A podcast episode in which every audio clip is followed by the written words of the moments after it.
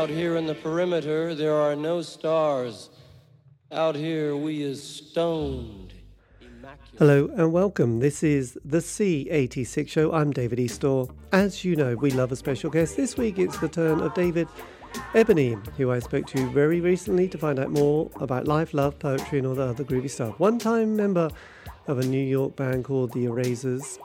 I think it was a New York band. Anyway, you will find out more. Um, yes, they recorded various singles on various compilations and were part of that groovy scene that was on the East Coast, featuring such people as Jody Beach and Jane Fire, Susan Springfield, and a lot more. Anyway, this is the interview, and after several minutes of casual chat, we got down to that very exciting subject that was the early formative years. David, it's going to be over to you. Take notes. I will test you at the end to make sure you're paying attention. I was very lucky that I was born outside of uh, Philadelphia in a town called Morrisville, Pennsylvania. And as a kid, my brother, my older brother, was interested in music.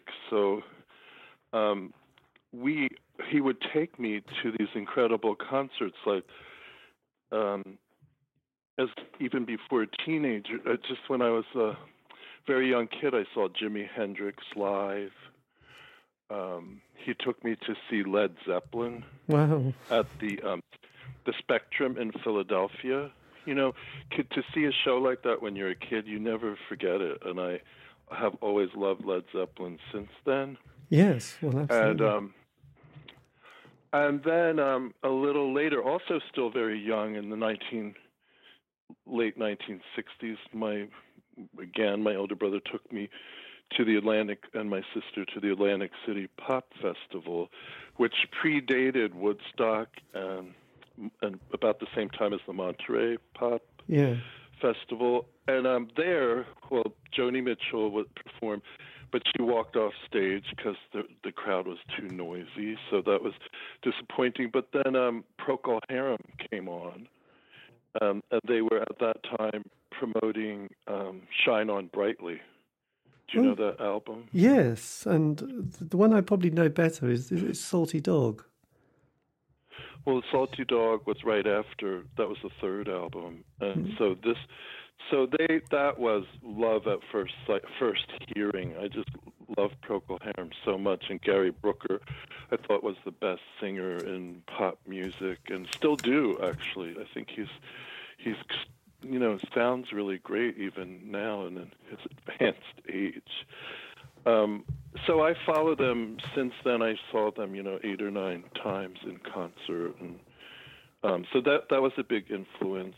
Um, then when I moved to New York, I I was a professional musician for some years. I played keyboards, and I co-founded a band with Susan Springfield and Jane Fire called the Erasers.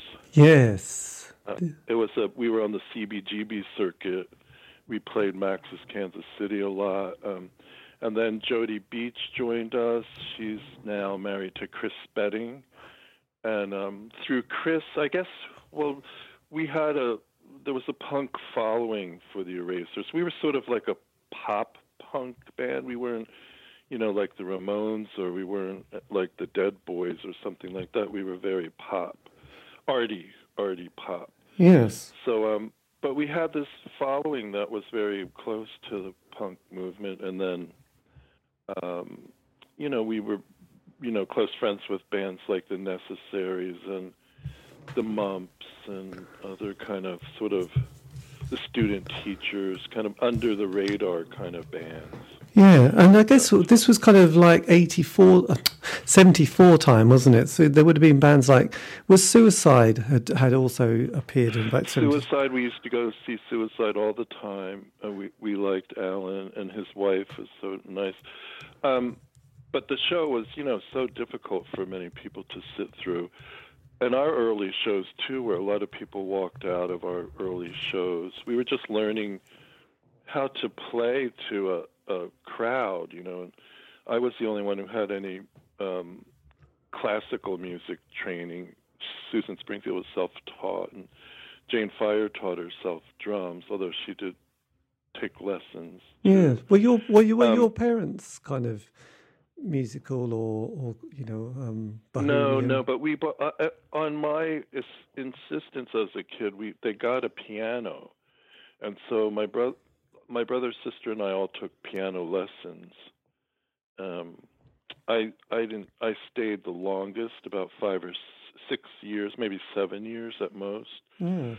Uh, so I wasn't, you know, it wasn't like I was going after a classical music training. I was always sort of around popular music. Um, Was this before your? so- were, were those lessons before the Procol Harum moment? By the way. Yeah, yeah. No, no. This is I was, you know, eight, nine, ten, eleven. Right. The Procol Harum mo- moment, I was maybe fourteen. That must have blown your mind. Oh yeah, they absolutely did. And I saw probably Jimi Hendrix and um and Led Zeppelin was I was probably even younger, thirteen. Yeah, that must have also blown your mind. My God, that's quite something. Yeah. I mean, were bands like the? And then the other one was Miles Davis. My brother took us to the um, Academy of Music in Philadelphia, and we saw um, Miles Davis with another concert I, I will never forget. He he was promoting Bitches Brew, yes. you know, which was a controversial album at that time. Was that after Um, my um, kind of blue? Was that was that the sort of had? Yeah, this yeah was when he went into a more rock um, experimental direction. Then it got a lot of flack. He got a lot of, um, but then also gained a new audience. Younger people were Yes. flocking to his concerts. But and my my brother Glenn always liked jazz and also you know was a guitar enthusiast too. So we would always go to to see the guitar bands Yes, blimey. like Iron Butterfly and stuff. So all this all this was before I moved to New York City and got involved in actually performing. Yes. Did you um at that stage when you moved to New York was that as a, a musician or as a student? Um, no, actually, Robin Crutchfield, who you also interviewed, um, we moved to New York City together. We were a couple at that time, and we just um, I just graduated from undergrad school in in New Jersey, and um, I think Robin dropped out of college, and we moved to New York. We got an apartment together. We started um, getting involved in the art scene right away. Robin started out as an artist. I don't know if he told you that, Yes. but um, I know because also he was doing I was going to say because you mentioned the Mumps because I'd also done a was it Kristian Hoffman? I don't know. Kristian Hoffman. Yes. Yes. So were you? Um, my God, did you feel like you were on some sort of cultural zeitgeist at this point in your life? Yeah, the energy was incredible. It was palpable, and um, every the, the creative spirit. You know, in, in New York City, it was a time that the city was falling apart. Um, you know, President Ford had told New York City to drop dead. The economy was really bad. Parts of New York City were very dangerous at that time, especially the Lower East Side. But on the other hand, it made it affordable for a lot of young people to go. Like I think Robin and I were paying something like $125 a month for our apartment, and so young people would were able to afford New York City at that time, which you know out of the question nowadays. Well, yes, I, I did an interview with the guy who did the um, a book on the Mud Club, um, and he, he told me how much he paid for his apartment. It was very cheap in New York, and um, you know, obviously, was the best thing he ever did in his life, actually. And also, I did an interview with Yeah. Martin from Suicide, and I think again he sort of told me how cheap it was. So it, it was kind of go to place. And and seeing documentaries on New York, I know it's a bit simplistic, but you know, the fact that it slightly had been so run down and almost abandoned. But then it was kind of the birth of punk, disco, and um, and rap. You know, so that's pretty. That's a pretty. You know, uh, to have all that happening in such a short spirit, pe- period of time, there must have been a lot of people kind of moving and shaking, as they say. Or, or as Jerry Lee No, it wasn't. And in the art scene too, it was very important for performance art and this transition from away from minimalism to to more expressive figuration, figurative art. You had Jean-Michel Basquiat coming up, and you know Julian Schnabel and those people. They they energized the the art scene in in a way that I guess Keith parallel Her- to. And was Keith Haring also part of that scene with Robert? Keith Haring, yeah, Keith Haring, of course, Kenny Scharf, the street art people. Yeah, they well, because you know all the abandoned buildings were just a, a blank canvas for many of those artists, like um, Basquiat, who was, you know, his tag name was Samo, and then you had Keith Haring taking over the all the blank wall spaces in the subways that had been used for posters, but because the economy was so depressed, nobody was taking out advertising in the subway. So whenever, whenever there was a blank poster wall, they'd put black paper up over it. And that's what Keith Haring, how he started out with his artworks with white chalk on that black paper. God, that must mean. Um... And you never forgot them. You know, once you're in the subways and seeing a whole subway station that Keith Haring, you know, drew on, you would never forget that either.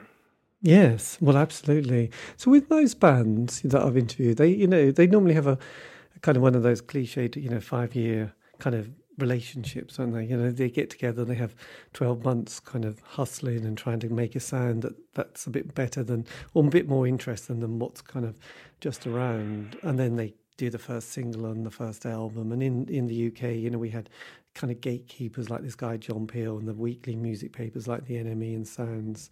I mean, how did how did mm-hmm. your you know experience with the band develop during that period? Because it was kind of eight uh, 74 time that it started with Susan and Jane, and then you obviously appeared as well. Um, yeah, 75 we started performing. 76 um, and it was a rough it was rough, you know. And I took a year off. I went to I had had another boyfriend named Peter who I went to stay with in London, and he he moved to London. His sister lived there, so I took almost a whole year off from the band. And we went to India. We traveled a lot in Europe that whole year. And then when I came back, Susan Springfield had kept the band alive, and they were doing, you know, pretty decent gigs and continued the CBGB circuit. So Susan invited me to come back as a keyboard player to co-write songs for her. Yes. With with her uh, for the Erasers. So and did that, that was the beginning. I was going to say, and did and did writing songs. Were you doing the music and she was doing the lyrics? She did most of the lyrics, yeah. Um, and she also played guitar, so we would collaborate on the music also not not only I wasn't writing the music exclusively. No, she would often contribute. And what was the um, and with what was your experience of London like? Because I know I spoke to Anne, is it Ann Magnuson, and she sort of was a young person who came to London during probably quite a similar time as that, and sort of was kind of blown mm-hmm. away with the whole you know London scene and the punk movement, and and also it's quite probably a bit different to being in New York. What was your your take on that that time?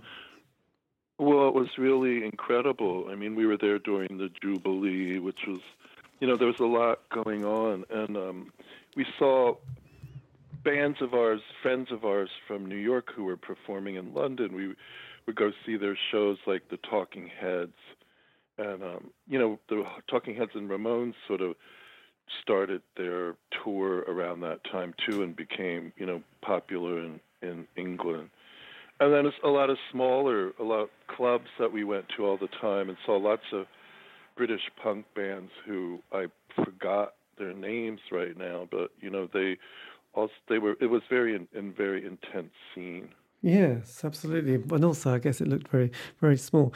And when you just went to India, which obviously is one of the great things that people did in that period and probably in the 80s and and especially in, you know, during looking for spiritual awakening or some sort of mm-hmm. adventure. Mm-hmm. How was your experience of India? It was that it was it was a spiritual awakening. Believe it or not, we were on the last. Peter and I were among the last to go on what was called the Magic Bus. Have you heard of that? Oh yes, that started in in London and ended in New Delhi. And we were one of the last groups to go through Iran and Afghanistan before, you know, the Iranian Revolution happened shortly after. So we we were really the last one of the last groups of people to make that trek overland. Nice. That was, you know, yeah, it was really fantastic. It was, and I loved India, uh, but my fa- our favorites were Nepal and Sri Lanka. Spent a, a month in each of those places, and India. I don't know. Have you been to India? I didn't ever get that far. I stopped at Egypt for some reason. Oh, Egypt is wonderful too, but um, India's hard work to travel around. You know, especially if you're you're on a young and on a budget and not staying in a four star hotel, and so, you know, we'd always have an entourage of 25 kids following us everywhere we went, and again, it just wears you down, and you know, people begging for money and all of that. And then um, in India, I got I got sick. I got hepatitis, so um, that cut our trip short. We had planned to stay another month, but instead we flew back to to Germany first, and then to London before um, coming back to the United States. So I was kind of forced off of that that big tour. yes. Um, I was I was just going to say it was kind of um, it was kind of interesting that you had such an experience. I mean, at that age, you know, it must have felt strange getting back to, you know, getting back to basically um, New York again after sort of the sights that you'd seen. Yeah, normal. Yeah, it was very strange. It was strange. Um, the climate in New York had changed. There, there was still the intense artistic and music activity going on, but money started to enter the scene. You know, Reagan became president, and then all of a sudden New York started started to revive, and various neighborhoods became gentrified. It started to get a little more expensive. So when I came back from that trip, I noticed that I noticed that there was this difference of of the kind of people coming to New York City and and what was happening in the city. Yes, and were you bumping into people like I know I've done some interviews with people who were in a kind of almost a rockabilly band called the Rockats, who had sort of come from Essex in England and gone to New York with a guy called Leee Black Childers, who was hanging out with people like Robert Mapplethorpe and Andy Warhol, and um, it just sounded quite a surreal scene as well. Yeah, uh, I've heard of him, Leee Black Childers. Um, my rockabilly people were surrounding um, Robert Gordon because you know Chris Spedding produced him and performed with him a lot. So that was. Did you know? Do you know Chris Spedding? I do. He was a Womble. He he played with Mike Batt and, and was a Womble. Do you remember the Wombles by any chance, or was that something that's no? Well, they were kind of no. they were they were a furry kind of um, children's program, and apparently Chris Spedding was um, one of them.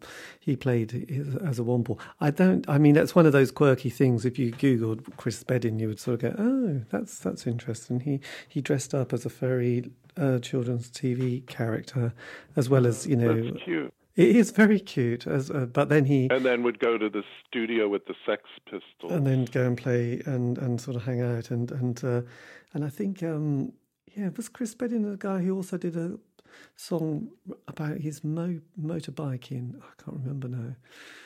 Um, oh, that was his hit. Yeah. Was it? Oh, okay. God, I know. Have you interviewed him for your show? Interestingly enough, I was in touch with him last week and he said, Oh, yeah, definitely, but I'm moving house. Give me a call next week. And I was like, Oh, yeah, I must do that. Oh, nice. So, so nice. Well, give him my regards.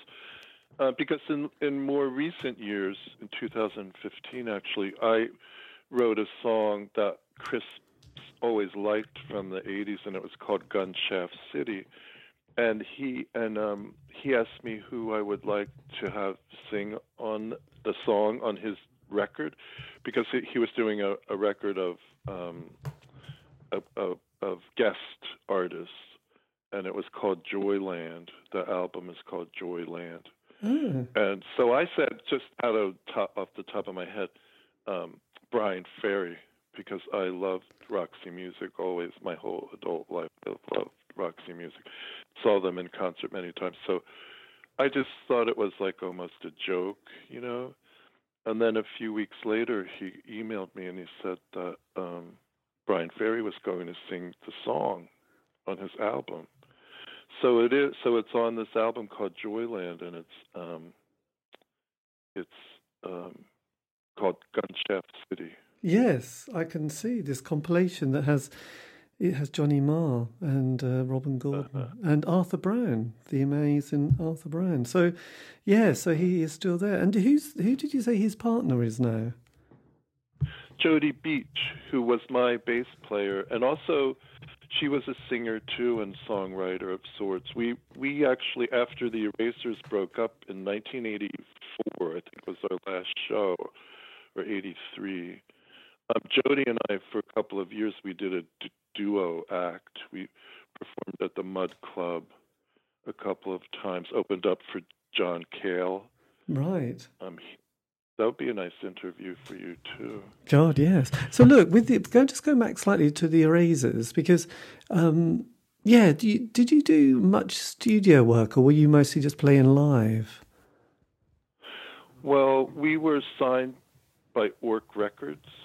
Yes. Did you know about that that Ork compilation? Yes, and they've become very. It's oh. a very hip one because I know there's a couple. There's there's Bop Records, and then there was the other one. Is it Z Records or? Yeah. Um, well, when when you when there were kind of two camps in in the late '70s that were signing bands, and one was Ork Records, and that was the sort of more punk rock thing that they were interested in, uh, like television. Um, you know, Patti Smith was a big influence on everyone too. I should not uh, underemphasize how important Patti was, because she inspired Susan Springfield and the whole focus of the band, really.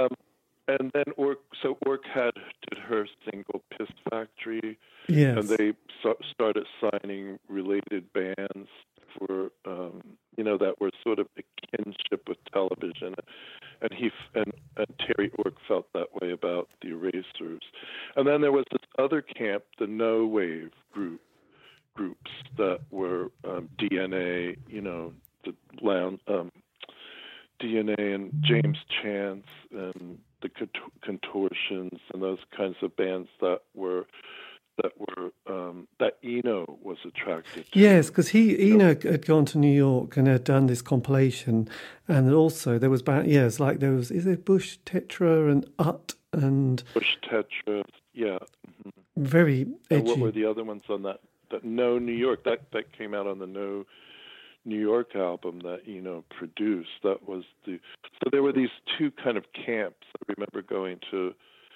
to restaurants like Phoebe's and stuff, and in in the village, and there'd be a table a table with Brian Eno and his groups, and then and then Terry Ork and and his groups. It was very funny. Yes, and I uh, guess it was, it was, there was people like Lydia. What, what about Lydia Lunch and James? Lydia Chance? Lunch, yeah, yeah. They were they were associated more with the No Wave group. Yes, we were we were considered too commer- potentially commercial, I guess, for the new wave group.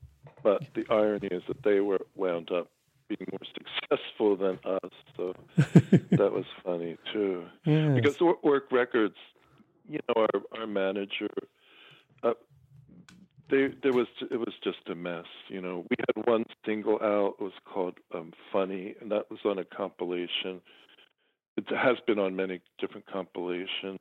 It was um, What's So Funny, the song that they hear, and um, I Won't Backed by I Won't Give Up.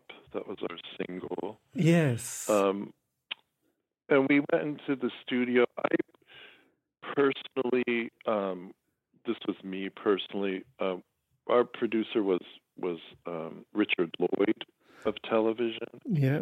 And he was selected by Terry Ork, and also my Susan really loved uh, television and and and Richard Lloyd, but I didn't get along with him that well, and so for me the recording experience was not that fun. He he was not a keyboard person. He was just all about guitars, and he was always sort of complaining about my keyboard sound, and it kind of rattled me. And I I left one of the sessions and before the mix, and I went to Mexico. I couldn't stand it at, at, at the atmosphere in the studio. To me, I, w- I was not happy there. So um, when I came back, I had been my keyboards were almost mixed totally out of out of off the record. It was funny. I had to fight for some to get some of it back in. It was, anyway, that that's the every every one of the surviving erasers will have a different uh, you know point yes. of view of the the the studio experience. I just happen to have that relationship with Richard Lloyd, but Susan got along well with him, and everybody else did. Jody Beach did also. Yes, and was um, I mean, Jody. I was going to say, I mean, that was the first time, and most people, you know, don't have a great time somewhere down the line. But did you do any more recording with the band? No, no, not not with the band. I've I, I have done other things on my own that just soundtrack kind of things but no that the that was unfortunately the one and only recording sessions what we did a i think it was a, a week or th- four days or something in the studio that was it for the erasers and then our Ork records kind of imploded or um yes. just went out just got derailed and our uh, one of our managers OD'd, and it was just a lot of mess. It turned into a big mess yes. around in the early '83 or '84. Uh, it was over by yes. '84. So, because one thing that having spoke to a few people from that scene is is kind of it was a heavy drug scene. Were were members of your band were you keeping it together, or was it a bit of a mess with that within within sort of? Um, we we all always kept our head above water and and had some. I mean, we liked our we liked to get high to like everybody else, but I was always very afraid of shooting drugs, so I never shot any drugs at all. And so, um, I think for for us, we were able to keep it under control more than other bands. Yes, I would imagine because most of them must have all just at one stage. they're pretty strung out, really. Wasn't our they? guitar, our, our, guitar player, unfortunately, Richie uh, Lure, he he um, succumbed to the white lady, as they say, and overdosed. Um, but that was well after the Erasers. Yes, was that but, uh, was he the brother of Walter? Yes, he uh, was. Uh, yeah. They spelled their last names differently, by the way, but um, one H R and the other L U R E was what Richie used. Oh, yeah, fair enough. Yes. But yeah, that was unfortunate, and he was a very sweet person. Yeah. So, did you have a moment in '83 or '84 when you all sat down and, and just said, "Let's give," you know, the band isn't really happening anymore? Yeah. Um, have you interviewed Jane Fire? No. She was of the Erasers. She became. She was the drummer. She became our manager after a while, and uh, I think after a while she just couldn't handle it anymore. It was just. It got to be too oppressive, and the. As I said, things shifted at this time. Where it was all about money um, managers got more aggressive, club owners got more greedy. You know, our our take at our door take would dwindle, even though we had the same number of audience members. You know, as things like that started to happen, and it was all very discouraging. Yeah, and absolutely. so we all just so we went our separate way, ways.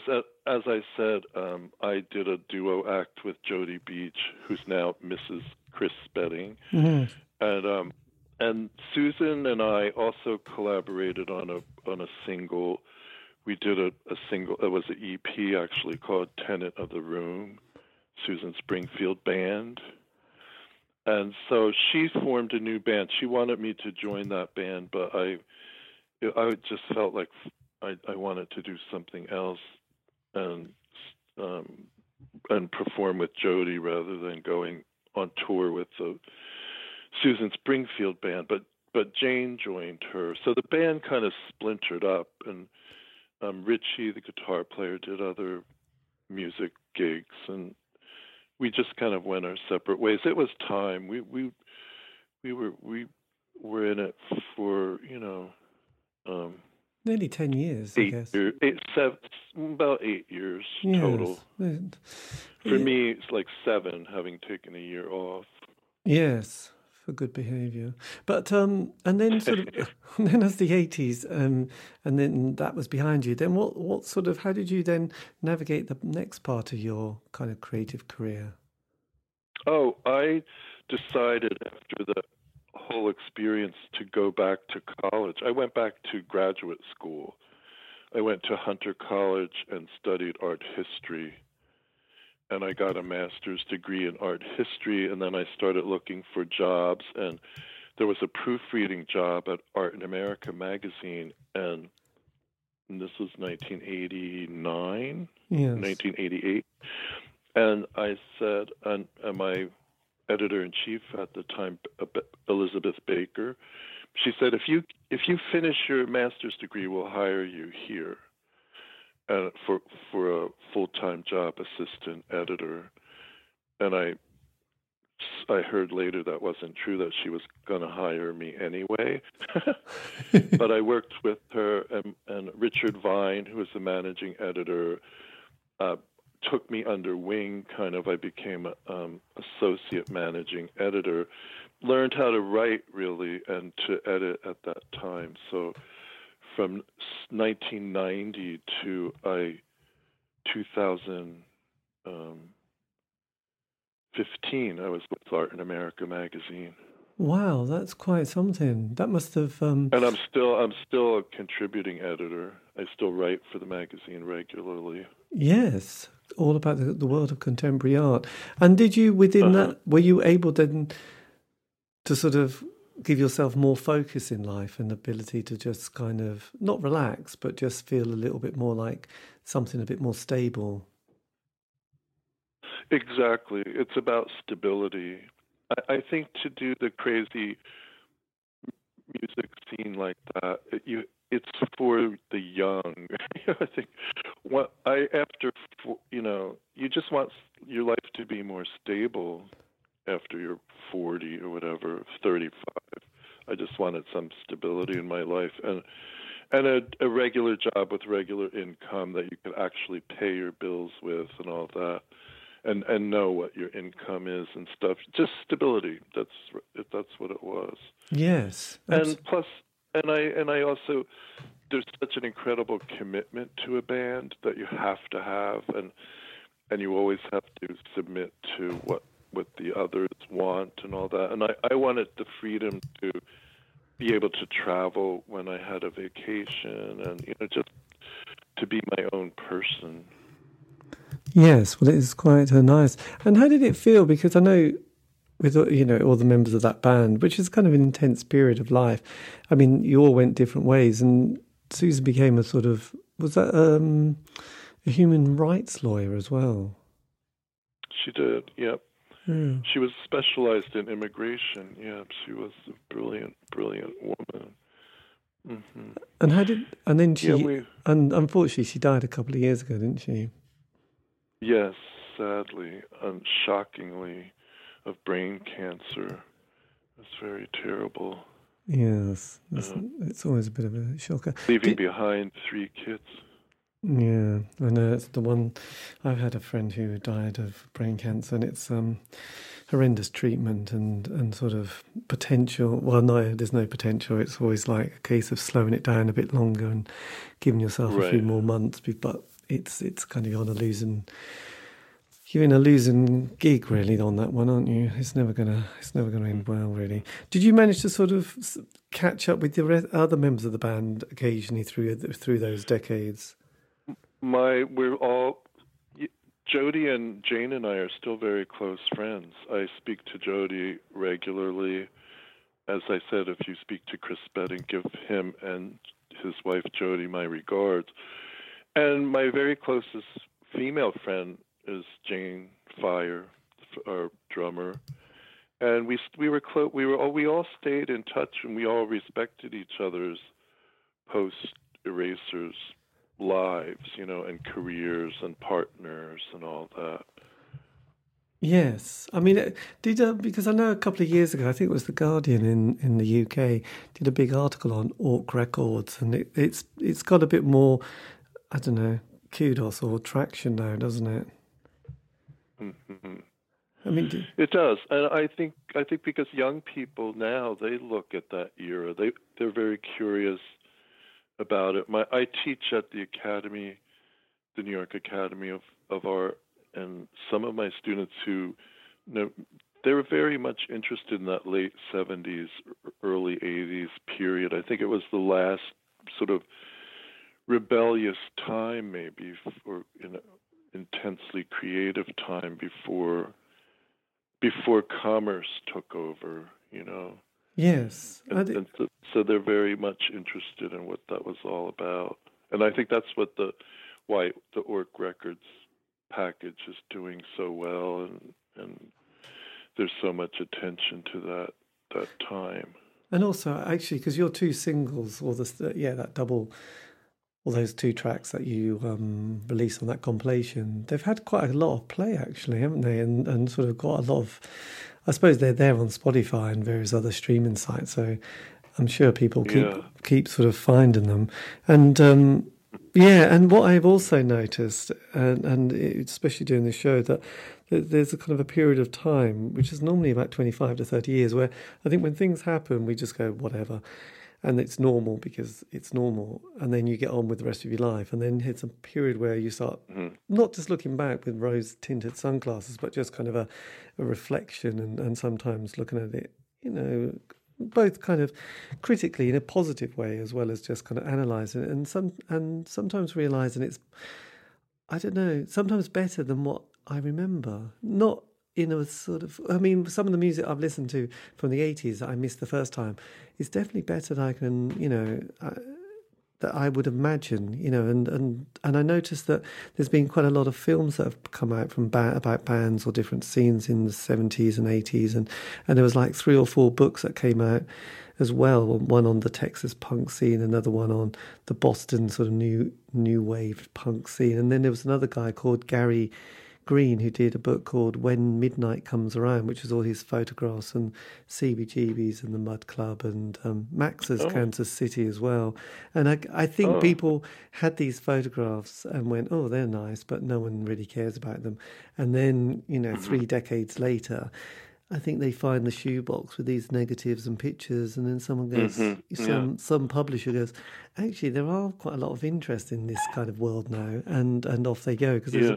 another writer. Is his name Luke Locke or Luc Sante? Luke yeah, and he just yeah, brought a book out. Hip and trend he was very hip and trendy, wasn't he? And he's just compiled yeah. his book of writing from that period, and you know that's been getting great, you know, kudos. And Lydia Lunch has got her podcast that she does now, and that sort of you know has kept certain interest in that world of you know televisions, and then obviously um, yeah, the, the the rockabilly sound. What was, the, what was the Green book by Green you mentioned? The photo book. It's a photo book. I've got it actually just in my hand. It's called When Midnight Comes Around by Gary Green, and it's on a. I can always send you the link to the um, the piece, but it's it's kind of you know he he obviously just done enough book pictures from 1970 76 to 1986 and it's kind of um, yes mm. featuring so people that you'll probably recognize Patti Smith oh, Joe Jackson yeah, for that. and lots of other people hanging out and Joey Ramone. Did you ever come across Danny Fields by the way? Oh Danny Fields. Yeah but I didn't know him that well. Um because there was even no. a documentary on Netflix about Danny wasn't there? Yeah yeah, I didn't know him. Probably Chris knew him. I would have thought so. Um, he he became slightly famous. So so so with that kind of in mind, I mean, if there was something that you could have said to your sixteen or eighteen year old self, you know, that could have given you some sort of why words of wisdom with all the experience and decades that you've had. Is there anything that you would have just wanted to, um, yes, offload and say, look, listen to this kid, this could change your life? Um, I don't know how to respond to that really, except to to take advantage of every opportunity that you can. I mean, some people I know when they get older, like my age, they talk about regrets of things they did. My the regrets I have are always things I didn't do. You know, didn't make this effort or didn't didn't meet somebody I could have met.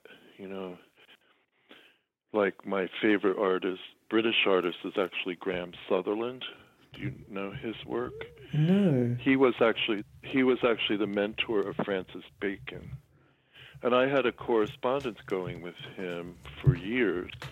And he invited me to come. Well, I was in London at this time. He wanted me to meet him at the National Portrait Gallery because there was a big show of Graham Sutherland portraits. He was famous for his portraits and I and I didn't go, and that haunts me today that I didn't go. And then I kept thinking I'll I'll meet him some other time, and then he died in 1980, um, abruptly, suddenly of. Um, he had an, a botched operation, and so I never had that opportunity. So it's things like that that I that I regret. Yes. When I think that.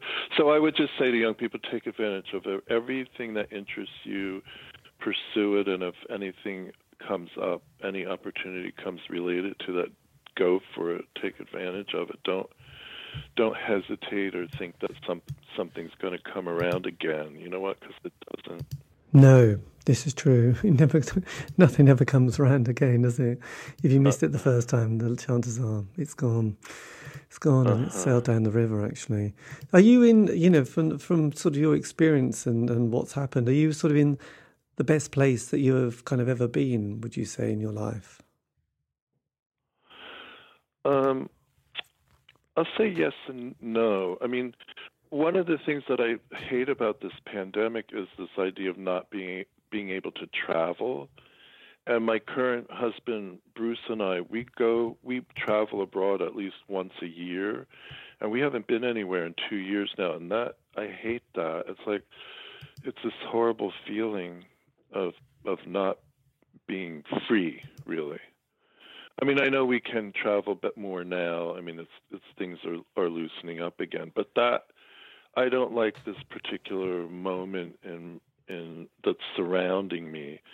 Also, I have to say, one of my early boyfriends, um, Diego Cortez, he was a curator and artist and and also a musician. He just died uh, recently, and so I'm no, uh, so no, I'm not in the best place I've ever ever been. I'm I have a happy home and a, a you know caring, loving partner and a, a nice house in in the country, and uh, I still have my place in Brooklyn. But there's I don't feel comfortable about the the zeitgeist of this moment. No, no, that is a bit.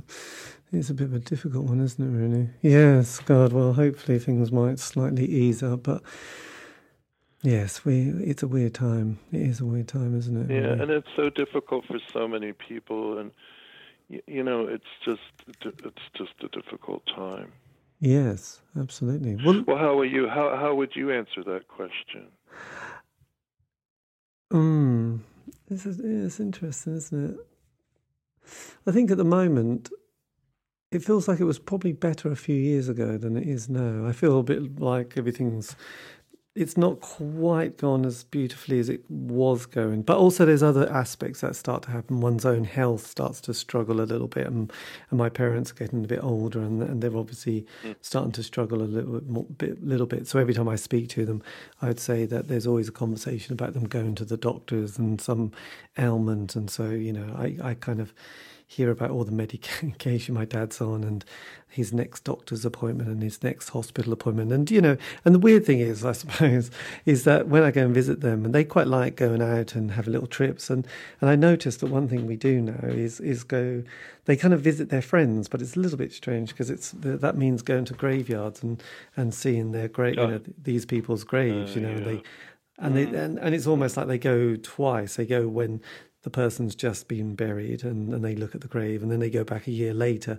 to see the headstone where the person was and pay their respects. Uh, and it is a bit strange because I, I suppose being in a graveyard and some of them, especially because we, we come from a village, is that actually most of the people I know, you know, or quite a lot of them, and the, and my parents know virtually all of the people who were in that graveyard. And I'm thinking, that's a really strange. That must be really strange, you know. And I I find it a bit strange now because when you're younger, you know, most people you know about a few people who've died, and then suddenly you realise, my God, yes, I remember all these people on this row mm. here, and oh, most people on this row as well, you know. And so, yeah, it's a strange one, village life. Yeah, it's a bit it's a bit humbling yeah. at the moment. I think I would say. Mm-hmm. Yeah, I mean, I I'm of the generation that survived AIDS too. So I I saw you know my best friend dying in his late twenties. You know, so many people died at that time. Duncan Smith and you know having seeing really young people die. It's different seeing older people when I don't know they've had a big life, but when I don't know the AIDS episodes that was maybe the worst the AIDS years Yes. In the 80s, late 80s. That would be an absolutely mind. Yes, it, it's hard to imagine. I mean, it's yeah, it is interesting hearing more stories about that period and um, yeah, and empathizing with it rather than yeah, just kind of mm-hmm. couldn't. Yeah, it's hard to imagine what it would have been like. You hear the stories, don't you? But um, and then sometimes you see films and documentaries, and it's it's it, it kind of blows you away because at the time it's I suppose I was slightly young, so it was a bit abstract, and it was also in New York, and and yeah, I mean, and that whole movement, you know, the the papers in this country were still a bit horrible. Well, just a bit. They were really horrible about the whole thing, so their tone wasn't particularly sympathetic or empathetic. So um, mm-hmm. it was a bit, yeah, horrible, really. But yes, look, well, look, David on that sad note. Um, mm-hmm. Thank you ever so much. And if you want, yeah, well, thank say- you. You're a very good interviewer, I have to say, because I, I conduct interviews myself. You're very you put me at ease right away somehow. I don't know how you did that. yes, well, you know, there you go. yes, but it's very good. And that, dear listener, well, I think I better edit it one time. So I'll leave it at that point before we sort of um, mumble a bit more. Um, but a massive thank you to David Ebony for giving me the time for that interview. This has been David Eastaugh, the C86 Show. If you want to contact me for some random but enjoyable and nice reason, you can on Facebook, Twitter, Instagram, just do C86 Show. Also, all these interviews, hundreds, literally hundreds of interviews, mostly from bands from the kind of 80s indie world, but there's an obsession with David Bowie in there as well, um, are all archived. And you can um, listen to them if you're really excited. Um, just go to Spotify, iTunes, or Podbean, do C86 Show. And that, dear listener, is all you have to do. Anyway, look. Have a great week. Stay safe. And um, yes, tune in, turn on, and enjoy future shows. That's what I'm going to say. I'm going. Bye.